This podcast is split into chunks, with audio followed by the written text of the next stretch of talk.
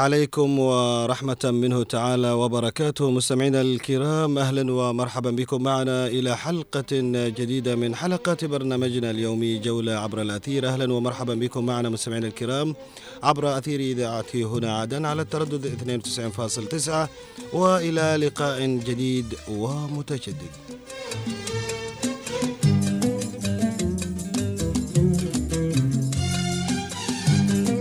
مستمعينا الكرام ها نحن نعود إليكم مرة أخرى في لقاء جديد وفي رحلة من رحلاتنا اليومية التي نتنقل فيها هنا وهناك. نتعرف على طبعا تاريخ وعبق الموروث الشعبي التي تختزنه محافظاتنا الجنوبية.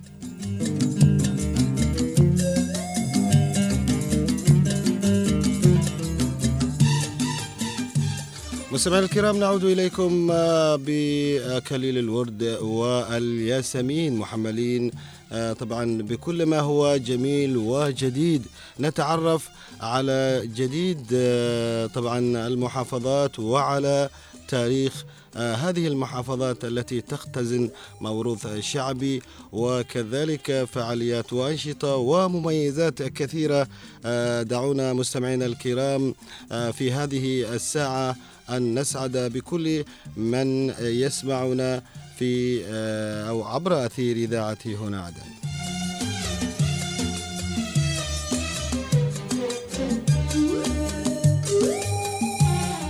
اليوم مستمعينا الكرام نأخذكم في رحلة طبعا أثيرية إلى يافع التاريخ يافع الفن والزراعة. يافع التي تمتلك مخزون طبعا تراثي وتاريخ عريق بالإضافة إلى فنها الجميل.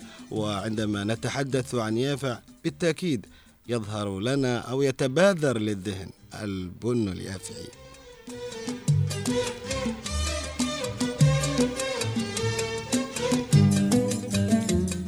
مستمعينا الكرام سيكون معكم دائما وابدا في جولة عبر الأثير من الواحدة حتى الثانية محمد باحميل بمعية قايد دفة إخراج طبعا هذا البرنامج نوار المدني.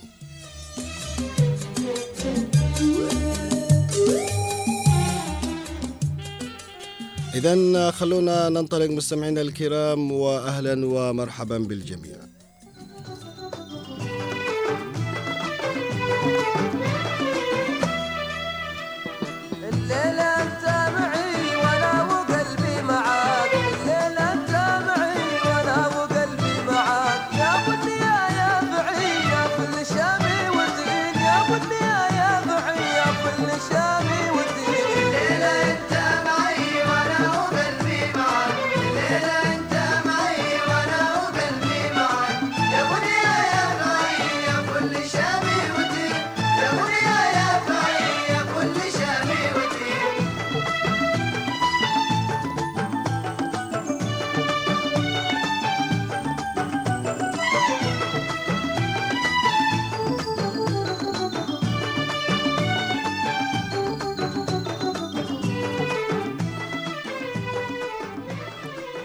مستمعينا الكرام نرحب بكم مرة أخرى ونعود إلى البرنامج. طبعا فقرات البرنامج في البداية نصحبكم في رحلة تاريخية وأيضا بعد ذلك نعود لأغنية وفنان وشيء من الأشعار الغنائية. بعد ذلك إلى فقرة وينك ومن ثم إلى مراسلنا في الميدان وسؤالنا التفاعلي الذي يقول ما هي أشهر المحاصيل الزراعية التي تشتهر بها؟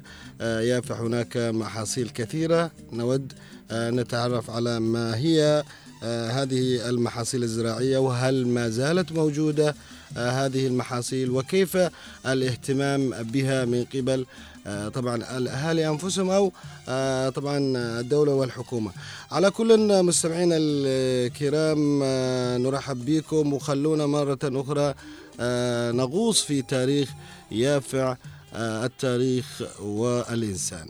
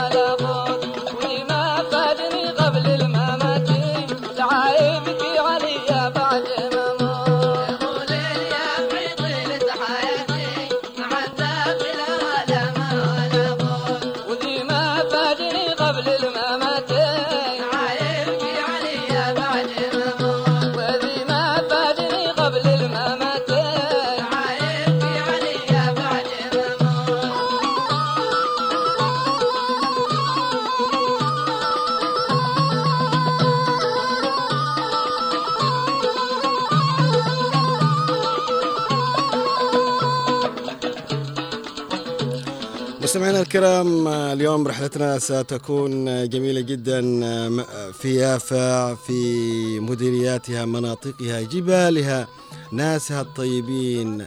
فهم في الحقيقة خلونا نقول بالأمس كنت أتحدث مع دكتور الذي سيكون معنا. ضيف في حال في فقرة وينك؟ فطبعا تحدثت معه وقلت له يافع تعتبر دولة؟ قال أنت تبالغ في كلامه. قلت له بالعكس كيف لا؟ وهي من شقت الطرقات بل الجبال. لذلك مستمعينا الكرام خلونا نتعرف على تاريخ يافع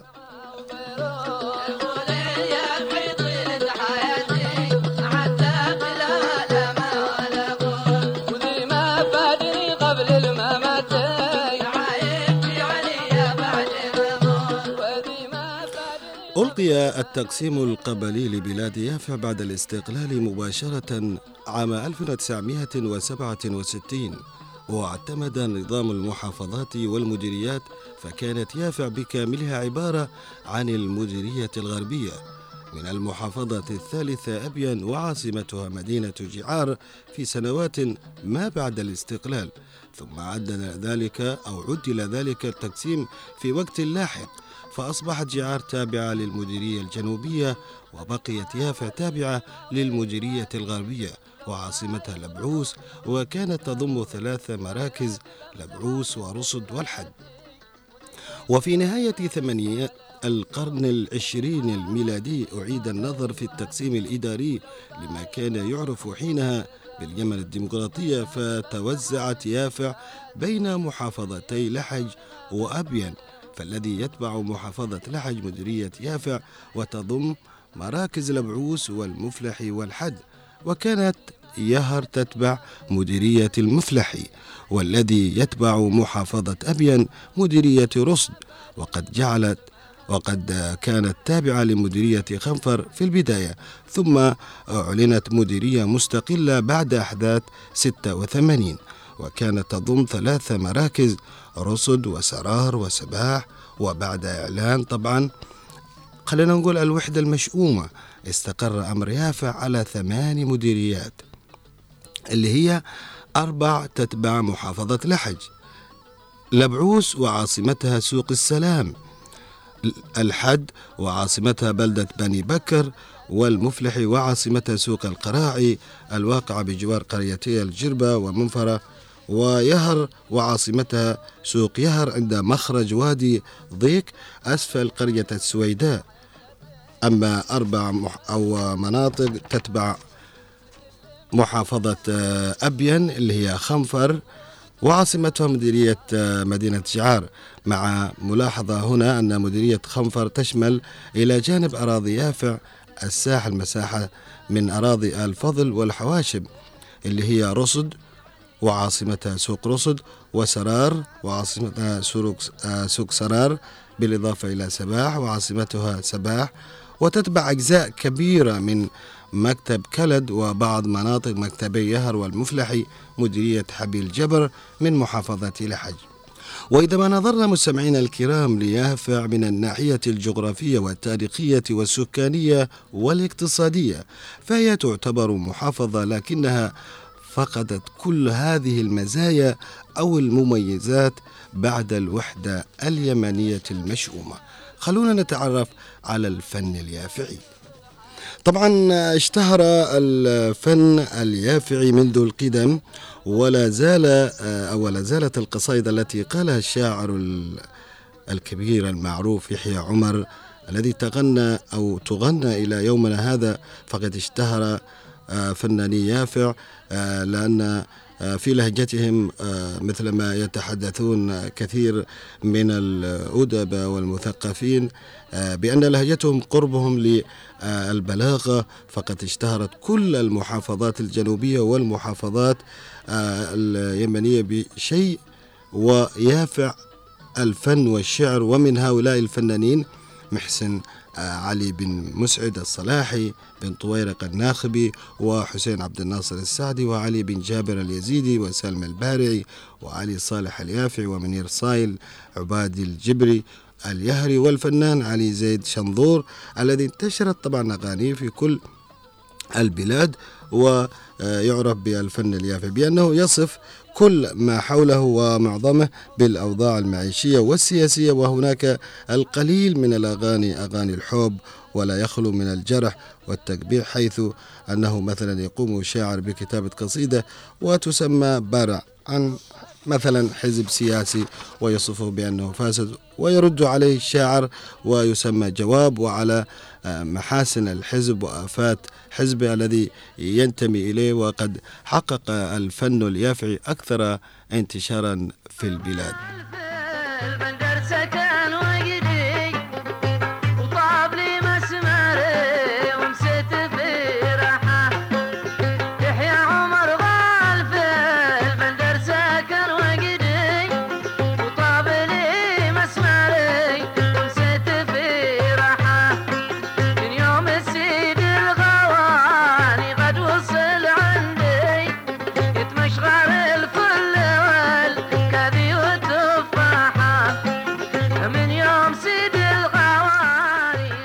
عمارة يافعية. طبعا تصاميم المباني تجمع بين الأصالة والحداثة فهي تتميز بأشكالها الأصيل ذي النمط الحميري. رغم حداثة التقسيم الداخلي والآثاث فالبيوت اليافعية من الصخور الصلبة التي تقطع من الجبال دون أن يتخللها الطوب كما يتميز بارتفاع طابقيه التي قد تصل إلى عشر آه، طوابق وأكثر كما آه، يفصل بين كل طابق خط أبيض يزيد من جمال البيت وفي الأعلى يوجد ما يشبه التاج يسمى تشاريف. وغالبا ما تكون باللون الأبيض. والبيت اليافعي مستمعينا الكرام يبدو كالقصور التاريخية القديمة من الخارج. ولكنه يتغير هذا الانطباع بمجرد دخولك فستشاهد روعة التصميم فهو يحتوي على ملحقات تزيد من جماله مثل الأدراج التي تثبت في الجدار بحيث لا تأخذ آه، طبعا من مساحة الغرف وكذلك آه، اللي هي الغرف طبعا الهدة التي تكون آه، كما سرير ومن أسفلها دواليب كما يتواجد بعد ذلك طبعا المصالح الأخرى حمامات وما إلى ذلك. في كل الغرف ولتميز الفن المعماري اليافعي فقد كان آه، موضع اهتمام احتفالات طبعا بلادنا آه، آنذاك آه، ب طبعا عاصمة ولكنها بعد ذلك تبددت هذه الأشياء. وفي 2000 طبعا وأربعة تخصيص قسم للمعمار آه، اليافعي من ضمن هذه الفعالية لكن خلونا نذهب إلى آه، فقرة أخرى متعلقة طبعا بهجرة اليافعيين إلى المهجر.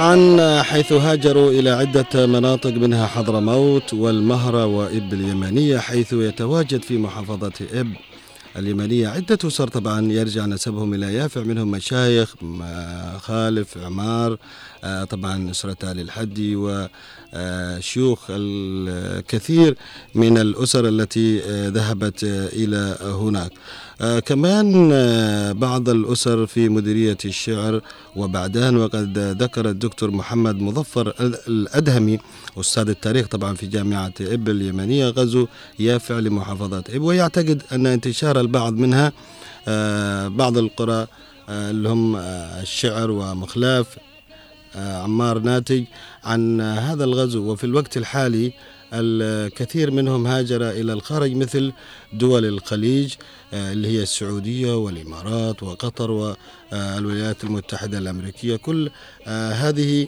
آه، متعلقة بهجرة اليافعيين إلى المهجر. وشكلوا هناك أسرة وأيضا حلقة وصل ما بين أهلهم وخلانهم هنا في الداخل. فتجد الكثير من أبناء يافع يتكاتفون عند الأيام الصعبة رأينا في الوقت آه، أو السنوات الأخيرة تكاتفهم مع كل مبادرة يطلقونها آه، كان في حرب ومساندة لقواتنا الجنوبية المسلحة كان لمرضى وجرحى كل هؤلاء طبعا نجدهم في المقدمة دائما. وهذا ما يميزهم طبعا في الغربة وأيضا تكاتفهم والأجمل من ذلك تكاتفهم عندما رأيناهم يشقون جبال آه، لم آه، تستطع الدولة بنفسها أن تشق هذه الطرقات على كل آه، فاليافعين في الخارج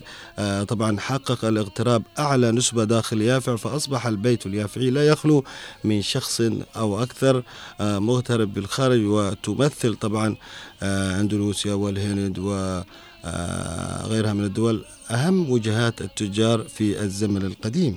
أما الآن فقد أصبحت دول الخليج وأمريكا والصين أهم آه، الوجهات وأصبح اليافعي اسم له سمعته في دول الخليج بسبب محافظته على عاداته وأيضا لتفوقه في مجال التجارة خاصة تجارة الملابس والذهب ففي المملكة العربية السعودية آه، برز الكثير من التجار في الخمسين الخمسين السنة الأخيرة في جميع آه، المجالات مثل العيسائي وبن شهيون والصنابي والديباني والعنسي و آه، كثير آه، من هذه الأسر التي طبعا تميزت بالحضور التجاري في البلدان بلدان الخليج. كما تتميز أيضا قبائل يافع وأيضا هجرتها إلى الخارج أنهم يتواجدون في بكثرة في قطر و عمان والإمارات العربية المتحدة وكل دول الخليج. هذا طبعا آه، ميزة يتميزون بها آه، أبناء آه، يافع في الخارج. وخلونا مستمعينا الكرام ننتقل إلى تقاليد يافعية. طبعا من عادات وتقاليد هذه المنطقة آه، حيث تقام احتفالات العرس ويظل العريس يعمل دون استراحة يشارك كل المدعوين من المنطقة من آه، حوالي من أقاربه من المناطق الأخرى أو المعارف. وأيضا آه، عادات طبعا وتقاليد يافع لها نكهتها الخاصة ولها أيضا آه، حضورها إذ يحتفل أبناء منطقة يافع بمواليدهم آه، في أو بالذات الذكور والإناث وتكبد آه، أسرهم. طبعا تكاليف حفلة الغذاء عندما يولد مولود في منزل الزوج ويحتفلون في بيت واحد ويأتون على طبعا مائدة واحدة. هذا ميزة تميزوا بها. طبعا هذه قراءة طبعا لما جاء عن يافع. ربما هناك الكثير آه، عن يافع لكن آه، وقتنا محدود وفقرتنا كذلك محدودة. لكن آه، خلونا نذهب إلى فقرة أخرى من فقرات برنامجنا جولة عبر الأثير. يلا.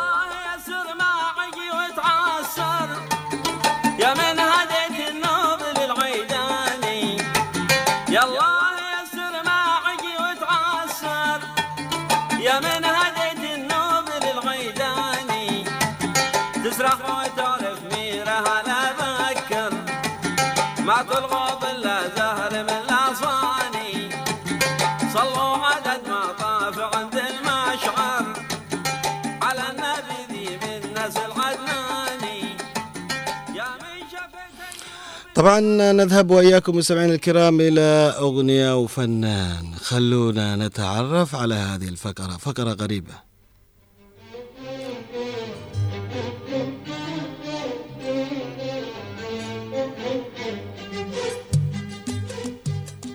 مستمعينا الأعزاء ما زلنا معكم في جولة عبر الأثير ودعونا نتوقف مع أغنية وفنان.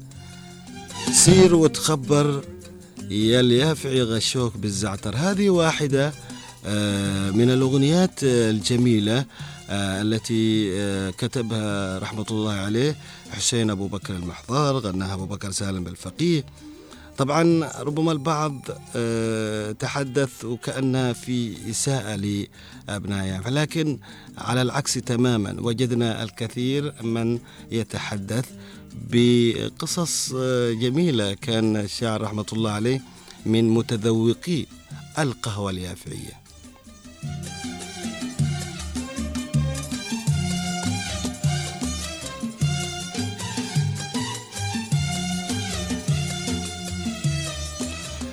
مستمعينا الكرام جاد الشاعر الغنائي حسين أبو بكر المحضار رحمة الله عليه بواحدة من أغانيه الجميلة التي تدل على سخائه وعطائه للفن الحضرمي. وألف مؤلفات قد لا تمتلك آه تمتلكها دول إنجاز لنا التعبير. في حين يؤكد البعض أن للمحضار مؤلفات لم يتم توثيقها. وفيما يلي مستمعينا الكرام قصة في أحد أشعار المحضار الذي تغنى بها العملاق الحضرمي الراحل أبو بكر سالم بالفقيه وهي سير وتخبر عندما قال يا اليافعي غشوك بالزعتر. مستمعينا الكرام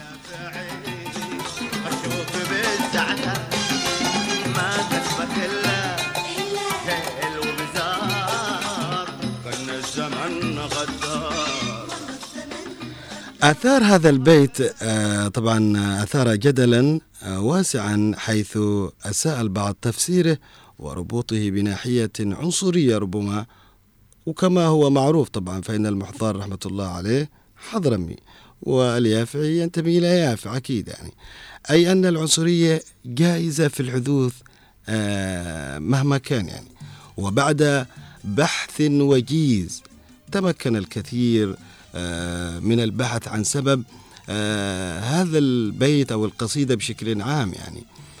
فتمكن الكثير من الحصول على بعض المعلومات التي من شأنها أن تتوافق مع البيت الذي قيل فيه يا اليافعي غشوك بالزعتر. وقد قيل آه، طبعا إن البحضار كان يومها في الكويت وذهب لإحدى المقاهي لاحتساء القهوة إلا أنه تفاجأ من مذاقها وكان المحضار رحمة الله عليه من عشاق القهوة اليافعية. ومن محبي أيضا البن اليافعي لأنه كان يعد من أفضل أنواعه وأجوده آنذاك وتفاجأ المحضار من أن البن في الكويت أصبحت نكهته مختلفة عن النكهة اليافعية.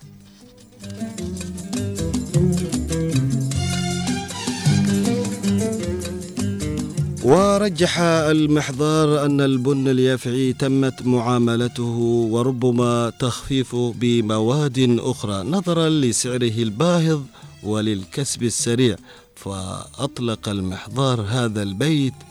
يا اليافعي غشوك بالزعتر وهو لا يقصده على أهل يافع إنما على البن وذلك لحبه الشديد له ولأهل يافع أيضاً. وفيما يلي مستمعينا الكرام آه هذه الكلمات التي كانت من كلمات آه حسين أبو بكر المحضار والحانه سير وتخبر على مليح أسمر بارع القامة حالي المنظر دورت له في الخور والبندر. تعرفون الخور طبعا المكلة والبندر اللي هي المكلة. ما حد عطاني منه أخبار عادوا هنا ولا سار؟ هذا هكذا يلقي بأهله المهجر. آه يا بني طعمك تغير يا اليافعي غشوك بالزعتر. ما كسبك إلا هيل وبزار. طبعا البزار تعرفوه حضرمية كلمة حضرمية طبعا. في الهوى قلبي ما سلا وقر من فقد خله كيف يتصبر؟ عسى لا شاف خلي شر. في الوقت يا بناس أشرار. سير بارع القامة القامة حالي المنظر دورت في الخور والبندر. ما عطاني منه أخبار. عادوا هنا اوسار أنا سير وتخبر عملي حسمة بارع القامة. هذه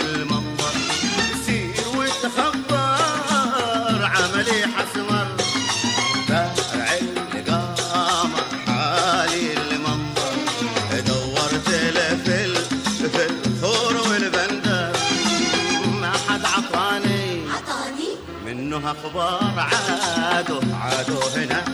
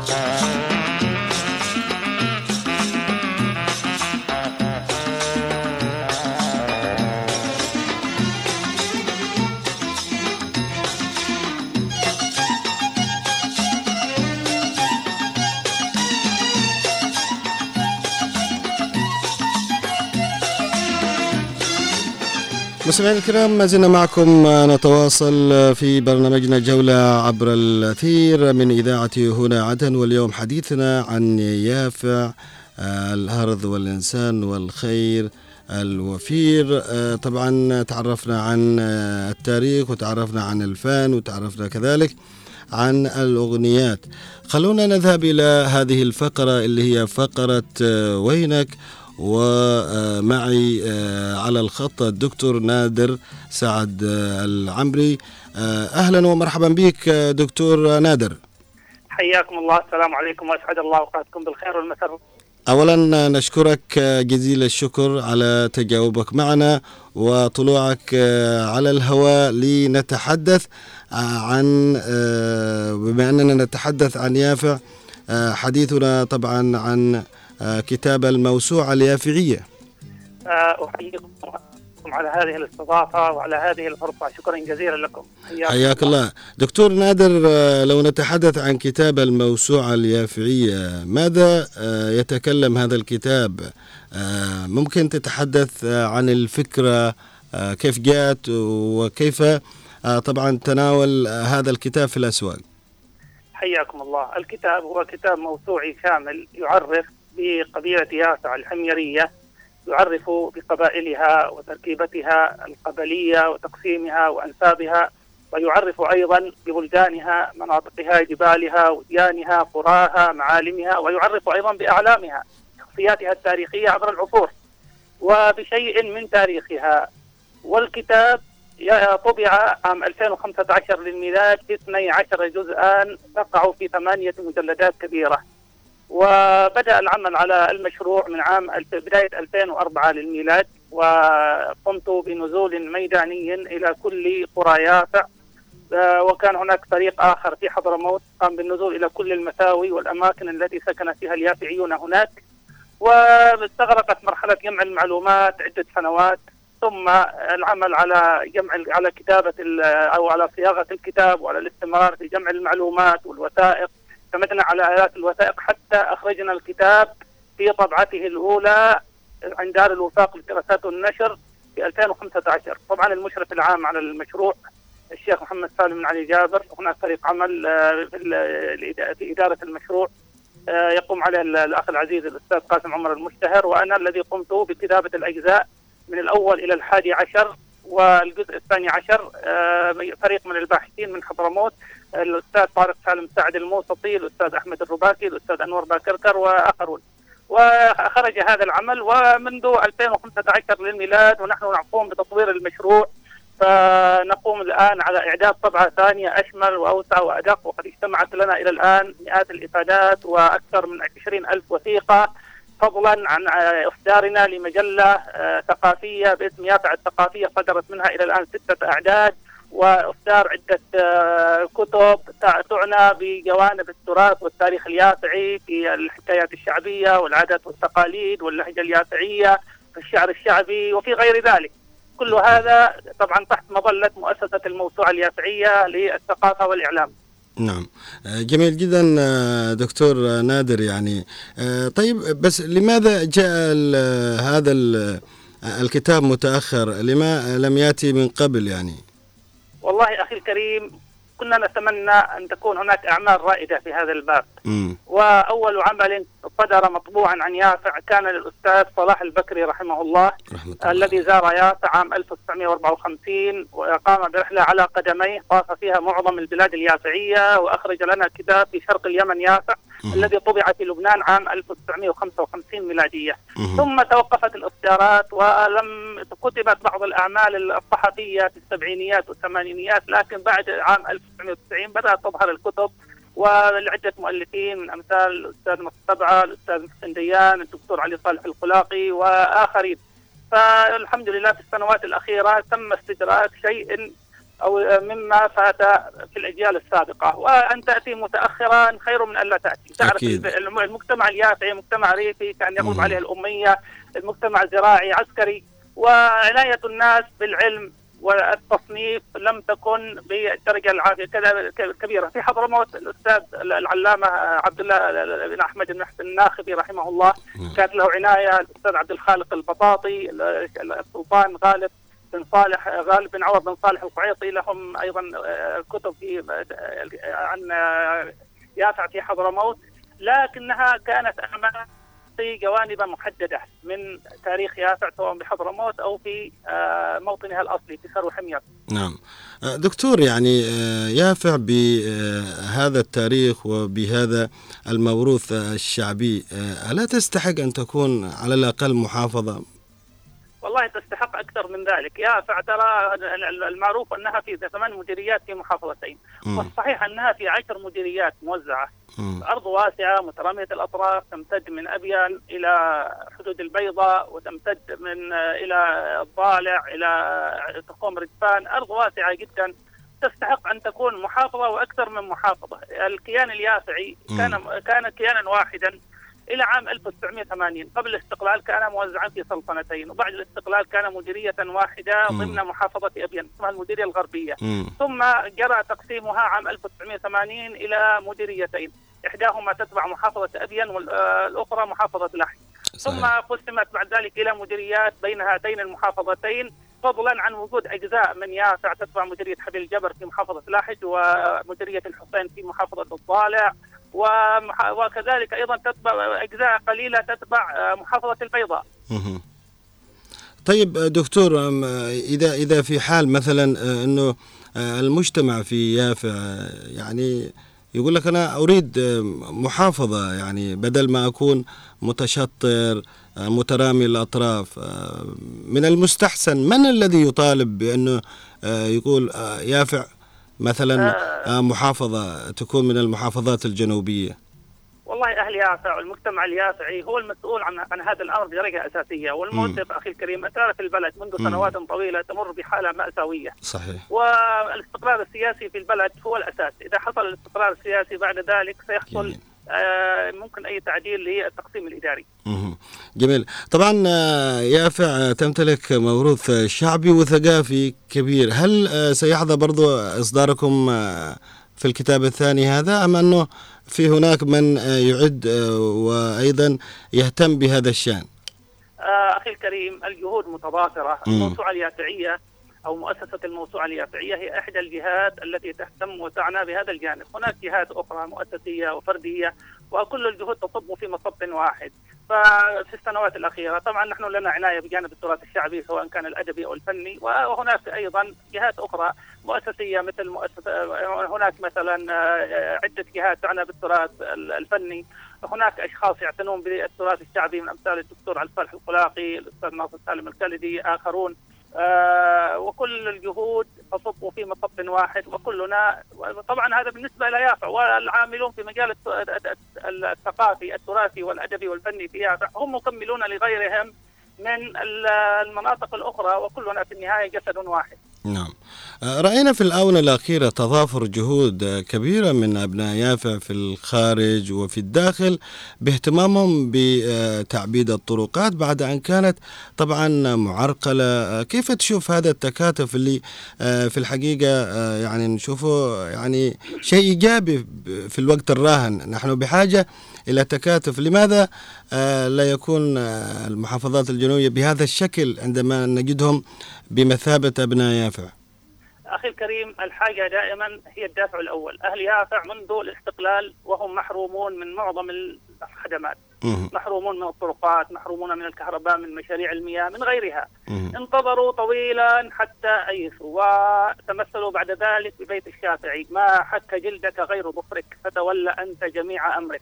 فتولوا أمرهم بأيديهم. والحمد لله تضافر الناس بقليلهم وكثيرهم واستطاعوا أن يصنعوا ما كان يعد مستحيلا في المرحلة السابقة.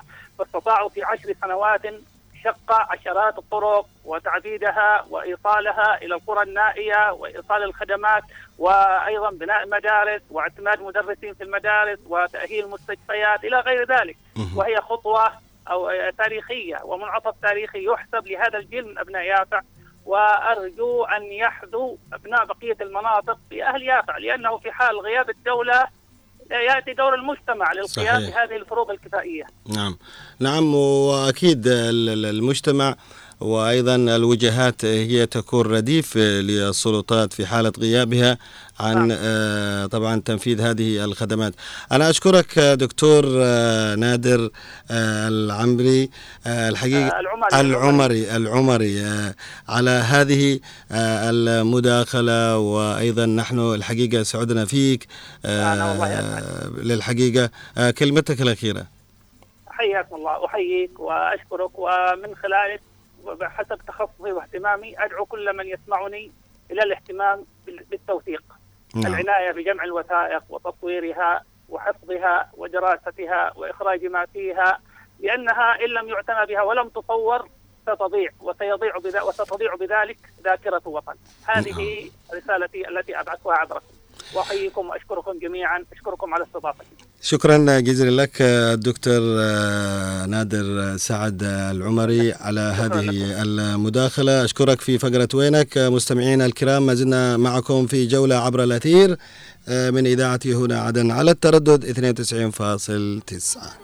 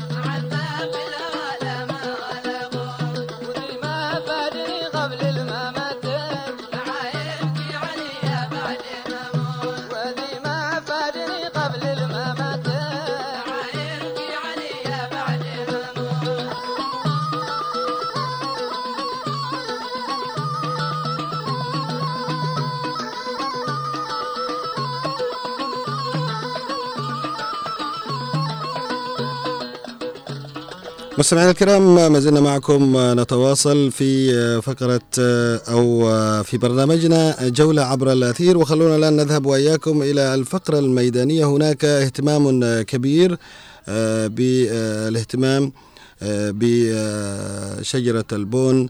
هذه النبات الذي الحقيقة الكثير يحرص على الاهتمام به ويتحدث عنه وهو يعتبر من أهم المحاصيل التي تشتهر بها يافع زميل سعدان اليافعي معنا في هذه الفقرة فقرة الميدان. أهلا ومرحبا بك. أهلا وسهلا وحيه ومرحبا بكم أثير إذاعة هنا عدن حياك الله. آه، بداية سعدان يعني أنتم عملتم آه، على حملة في آه، تشجيع آه، وتسويق البن اليافعي وهناك ربما يكون معرض آه، للبن آه، الوطني في العاصمة عدن. كيف هي استعداداتكم حول هذا آه، المهرجان؟ هل تمضون آه، بشكل يعني آه، متسارع؟ آه، بادئ ببدء مساء النور عليكم زملائي الأعزاء في اذاعه هنا عدن وبالاخص الزميل محمد وكل المستمعين الكرام. آه، بالطبع العاصمه عدن غارمه على حدث هو الأول من نوعه والأول آه، مرة يقوم على الأراضي آه، الجنوبية وتحديد العاصمة عدن. آه، معرض آه، الأول آه، المعرض الوطني للبن العاصمة عدن والذي تقيمه وزارة آه، الزراعة بدعم ورعاية آه، مؤسسة آه، يافع التنموية الذي يهدف آه، إلى تنمية الوعي المجتمعي لدى المزارعين والمجتمع آه، بالاهتمام بشجرة البن وخاصة البن اليافعي لما يتميز به آه، من نافة وجودة على المستوى العالمي. آه، بدأت آه، الخطوات الأولية منذ شهر الاستعداد لهذا المعرض وحشد الطاقات الكامنة على المستوى الشعبي والمستوى الفني والمستوى الإعلامي والمستوى الرسمي وهناك تماشي مع وزارة الزراعة ومؤسسة يافع وكل القطاعات الموجودة في إطار محافظة إلى حجي وعدن وكل المحافظات المشاركة في المعرض المزمع إقامته في شهر ديسمبر. نعم. آه، يعني آه، في هناك جهود تبذل. آه، كيف لو تحدثنا عن مؤسسة يافع للتنمية وهي تعمل من أجل إقامة هذا المعرض يعني من حيث المجتمع وأيضا تفاعل الناس مع هذا المعرض. كيف تشوف سعدان؟ بالطبع مؤسسة يافع للتنمية كانت لها الدور الأكبر والأبرز في ذلك والاتجاه صوب الزراعة الحقل الزراعي هذه المرة. وقد رجعنا شوية إلى الخلف. كان لها ذلك منذ عام ثلاثة أعوام أو عامين إذا بدأت على إعادة الوهج الزراعي بالاهتمام أولا بالمزارعين المهندسين المزارعين في المحافظات الجنوبية الذين أكل عليهم الدهر وشرب ولا زالوا ضمن آه، قاعدة خليك في البيت. عادت آه، لتفعيلهم وعمل الورشات العملية ونزولهم إلى الميدان وعمل دراسات وإحصائيات عن الحواجز عن المياه عن الاحتياجات آه، المزارعين في المناطق يافع وبعض يافع لاحج ويافع أبين وكذلك بعض المناطق الأخرى. آه، هناك تولدت لديها الفكرة على أساس أن يوم البن العالمي يقام معرض آه، في آه، العاصمة عدن وبعض المناطق الشمالية دائما.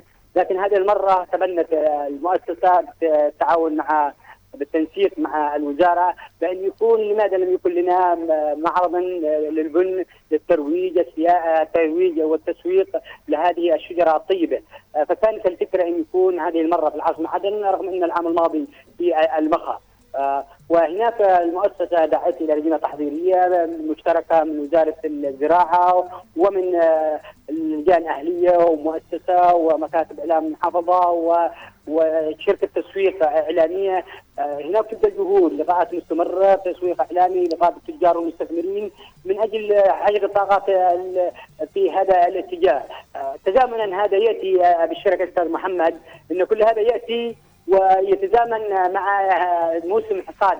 يعني ثمرة البن هذا الشهر شهر نوفمبر في جميع مديريات محافظة في جميع مديريات آه، محافظة لحجة بالأخص في آه، مديريات يافع آه، كما وردنا أمس الأول أخبار ومقاطع وفيديوهات على إن المزارعين أو إن الأهالي بدوا آه، ب- آه، جني هذه الشجرة ال- ثمار هذه الشجرة الطيبة.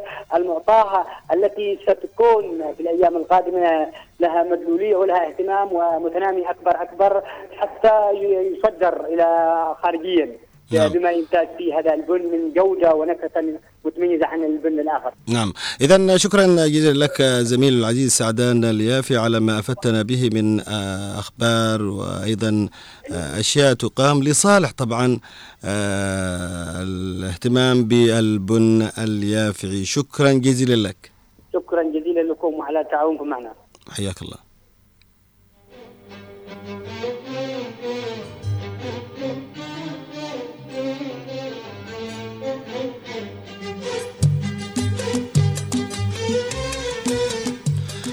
طبعا نعود إلى رسائل المعلقين على الصفحة آه، من آه، السؤال آه، المحاصيل التي تشتهر بها يافع آه، هنا أحمد الحاج يقول البن والذرة بينما آه، أبو آه، عبد المجيد البيهي البن والزميل العزيز آه، نجيب محفوظ الكلدي آه، ذكر لنا مجموعة من الزراعات أو المحاصيل التي آه، تشتهر بها آه، يافع آه، اللي هو البن والدخن والذرة الحمراء والذرة البيضاء والجعيدي أو الجعيدي المنزلة. أيوة والله اسمها غريبة. الذرة الشامية قد معروفة ده الدجر الشعير بينما هنا جلال السعيدي البن. وكذلك محمد صالح الريشاني البن والذرة الرفيعة بمديرية الحد يافع. آه، طبعا إحنا بنحيي كل الذين آه، يعلقون وكذلك الذين آه، وضعوا تعليقاتهم حول هذا السؤال الذي طرحناه من أشهر المحاصيل الزراعية التي تشتهر بها يافع.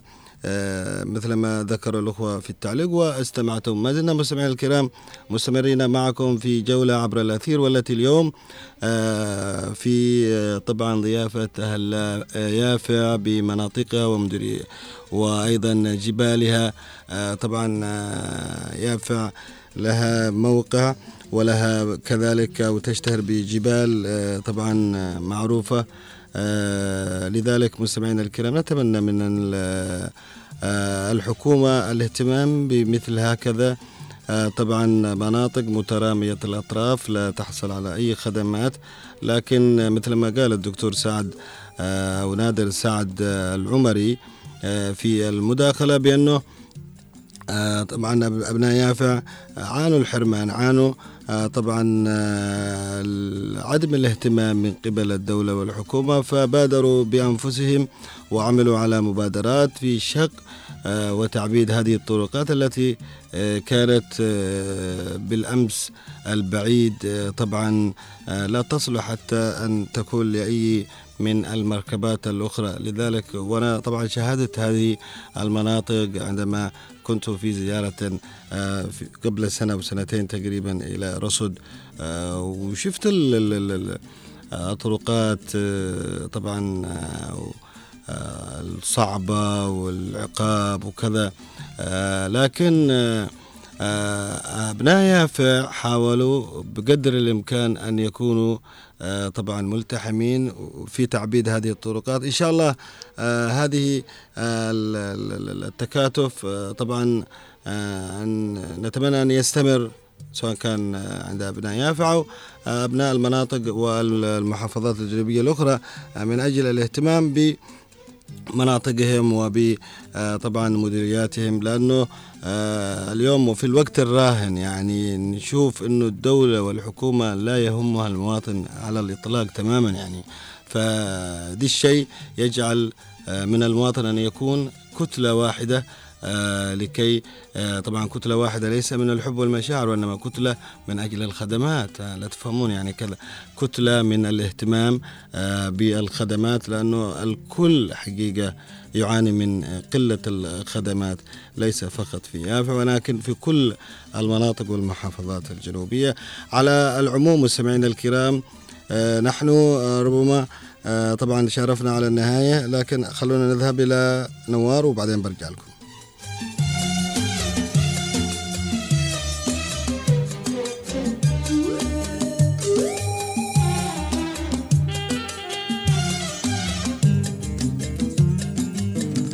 مستمعينا الكرام وصلنا بحضراتكم إلى نهاية حلقة اليوم من جولة عبر الأثير. نتمنى مستمعينا الكرام أننا قد وفقنا في تقديمها. شكرا لأنكم استمعتم. شكرا لأنكم تابعتمونا من كل مكان أكان في الساحل أو الجبل أو في المدن والأرياف هذه تحياتي محمد باحميل وتحيات الزميل المخرج نوار المدني.